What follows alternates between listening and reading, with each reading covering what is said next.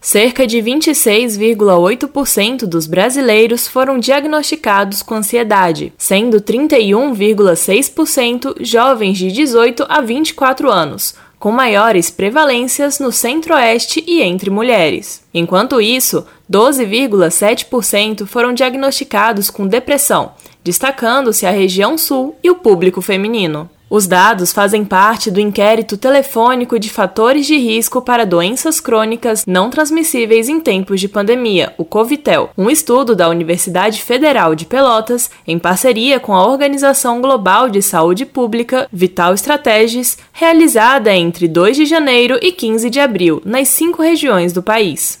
A neuropsicóloga e doutora em psicologia Rosilene Espírito Santo Wagner avalia que diversas condições sociais no Brasil, incluindo instabilidade financeira, baixa escolaridade e problemas de infraestrutura, como a má qualidade dos serviços públicos, estão entre os fatores que contribuem para fazer do país um dos líderes em incidência de transtornos de ansiedade na população.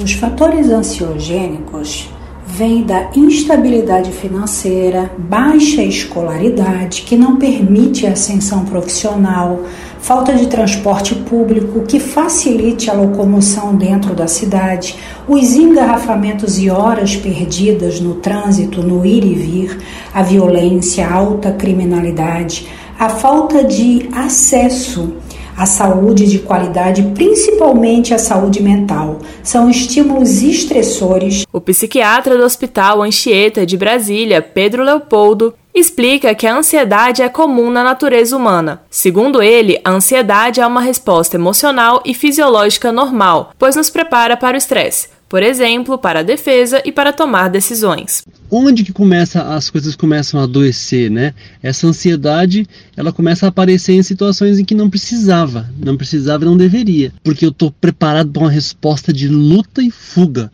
Só que no momento em que não tenho luta e fuga, no momento em que eu tenho que fazer uma reunião, que eu tenho que entregar um produto, que eu tenho que conversar com alguém. O Ministério da Saúde informa que existem três tipos de tratamento para os transtornos de ansiedade. São eles: medicamentos, sempre com acompanhamento e receita médica, psicoterapia com psicólogo ou médico psiquiatra e a combinação de medicamentos e psicoterapia. Segundo a pasta, a maioria das pessoas começa a se sentir melhor e retorna às suas atividades após algumas semanas de tratamento, tornando essencial a busca por auxílio especializado na unidade de saúde mais próxima. Para alcançar melhores resultados e minimizar prejuízos, é importante um diagnóstico precoce e preciso, um tratamento eficiente e acompanhamento prolongado. Reportagem Sofia Stein.